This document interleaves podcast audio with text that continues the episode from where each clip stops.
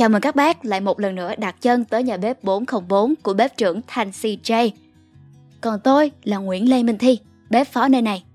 Không để các bác chờ đợi lâu nữa, chuyên đề hôm nay của chúng ta là Maya và Caramel.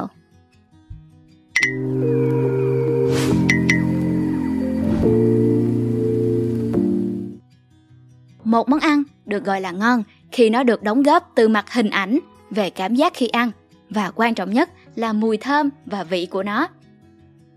Hai cái điều cuối nó quan trọng tới mức người ta luôn lấy ra làm đại diện cho một món ăn, đó chính là hương vị. Hình ảnh đẹp mắt thì nhiều khi cũng ít quan trọng lắm, trông như một bãi nôn cũng được, miễn sao ăn vào hương vị ổn là xong. Hoặc khi cho vào miệng mà nó lạnh ê cả răng cũng không sao, miễn hương vị hòa quyện vào nhau là được.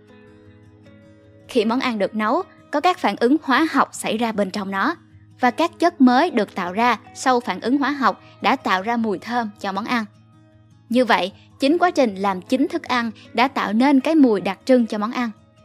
Nếu nói đến đây thì chắc ai cũng sẽ biết thôi. Nhưng đến đây vẫn chưa có câu trả lời cho câu hỏi đầu tiên. Vì sao món ăn nóng hoặc mới nấu lại ngon hơn chính nó khi để nguội đi? Tất cả chính là nhờ phản ứng Maillard và Caramel xảy ra bên trong món ăn.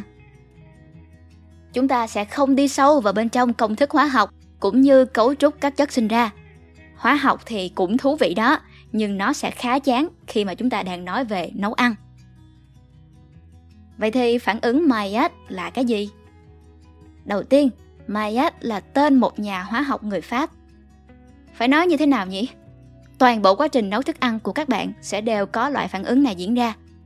Kể cả khi bạn vừa bắt đầu nấu nướng hay nấu cho tới khi món ăn của bạn cháy đen cháy khét đi. Vì phản ứng Maillard không hề cụ thể về một chất được sinh ra, mà nó là cả một quá trình với vô vàng các chất khác nhau.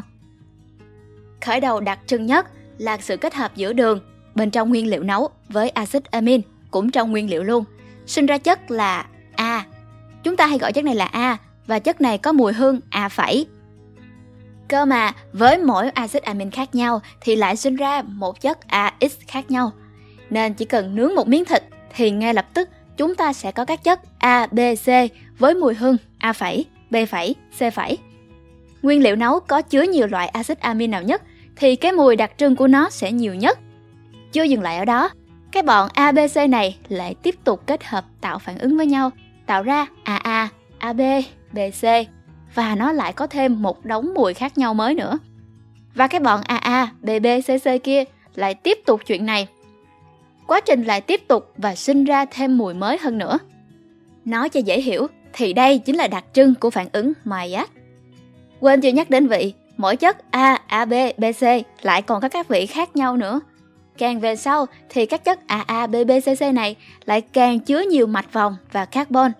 Nên trong quá trình nấu, chúng sẽ chuyển từ màu nâu sang nâu sẫm, đậm, cuối cùng là có thể cháy đen như cục than chính hiệu luôn. Hương và vị của chúng cũng thế, thơm lừng ngon ngọt cho đến khét um, đắng ngắt. Thế cái này và mọi thứ ở trên có liên quan gì tới món ăn nóng, ăn ngon đây? Vâng, chính cái phản ứng Maillard này sinh ra mùi thơm và vị cho món ăn ngon ngọt, dịu kỳ của bạn. Khi nó đang nóng thì phản ứng này vẫn đang diễn ra. Nó vẫn tiếp tục diễn ra ngay cả khi chúng ta đang nhai, nuốt nữa kia. Vì phản ứng Maillard chỉ dừng lại ở tầm dưới 0 độ C. Tức là khi đang ăn món ăn nóng, bạn đang thưởng thức hàng đống các mùi hương A phẩy, B phẩy, C phẩy, AA phẩy, AB phẩy, vân vân và các vị khác nhau của mỗi chúng nó nữa. Một sự kết hợp đầy đủ hương vị. Trong quá trình để nguội đi, các phản ứng này không hề dừng lại, chúng vẫn tiếp tục diễn ra. Chúng ta sẽ mất dần các mùi vị chỉ có ở giai đoạn đầu của phản ứng như A, B, C, mà phần đông chỉ còn AAA, BBA, BCC, vân vân. Ngay cả khi mang đi hâm nóng trở lại thì nó vẫn không thể lấy lại được mấy cái mùi vị thuở còn con gái A, B, C ấy nữa. Số lượng hương vị sẽ trở nên ít hơn rất nhiều so với ban đầu khi mới nấu xong. Chính cái này đã tạo ra sự khác biệt đấy. Hãy ghi nhớ về quá trình này, bạn sẽ học được mấy phép thuật cao siêu sớm thôi. Thế caramel là gì? Nếu bạn đã hiểu phần trên thì phần này chỉ cần nói ngắn gọn là đủ. Caramel, nó khá quen thuộc đó. bạn đã nghe nói đến đường caramel chưa? Caramel cũng là một phản ứng trong quá trình nấu thức ăn, nhưng thay vì kết hợp giữa đường và axit amin, maillard, thì nó kết hợp giữa hai đường lại với nhau. Sản phẩm của phản ứng này có mùi caramel đặc trưng. Như vậy, chúng ta biết được quá trình làm chính thức ăn thì có vô vàng các chất mới, mùi mới sinh ra và mất đi cùng một lúc. Do vậy, thời khắc quan trọng nhất để thưởng thức món ăn thì nên là đúng thời điểm và ngay lúc vừa nấu xong. Vừa đầy đủ hương vị và bảo đảm an toàn vệ sinh hơn cái món ăn để nguội lạnh từ tối hôm kia đến tối hôm nay. Một sự kết hợp phản ứng Maillard và caramel để tạo mùi thơm thường thấy nhất chính là việc phi hành. Chỉ cần bạn phi hành lên, chưa cần biết nấu cái gì tiếp đó, nhưng như vậy là đã ngửi được cái mùi ngon của món ăn rồi.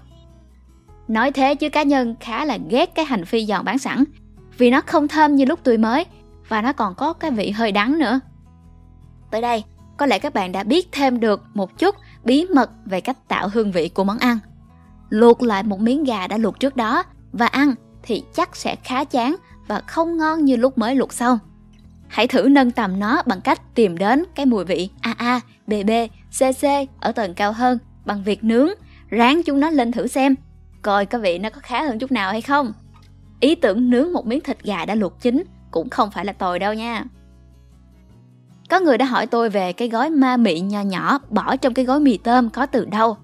Trả lời là nó gồm cả từ mayat lẫn caramel và cả hương vị gốc của nguyên liệu nữa. Thường thì gói mì tôm sẽ có hai gói nhỏ, một gói thành phần chính là gia vị, gói còn lại dầu là chủ yếu là hương liệu. Kết hợp cả hai lại, chúng ta sẽ có cái hương vị đặc trưng không lẫn vào đâu được của những ngày lười nấu ăn hoặc hết lúa.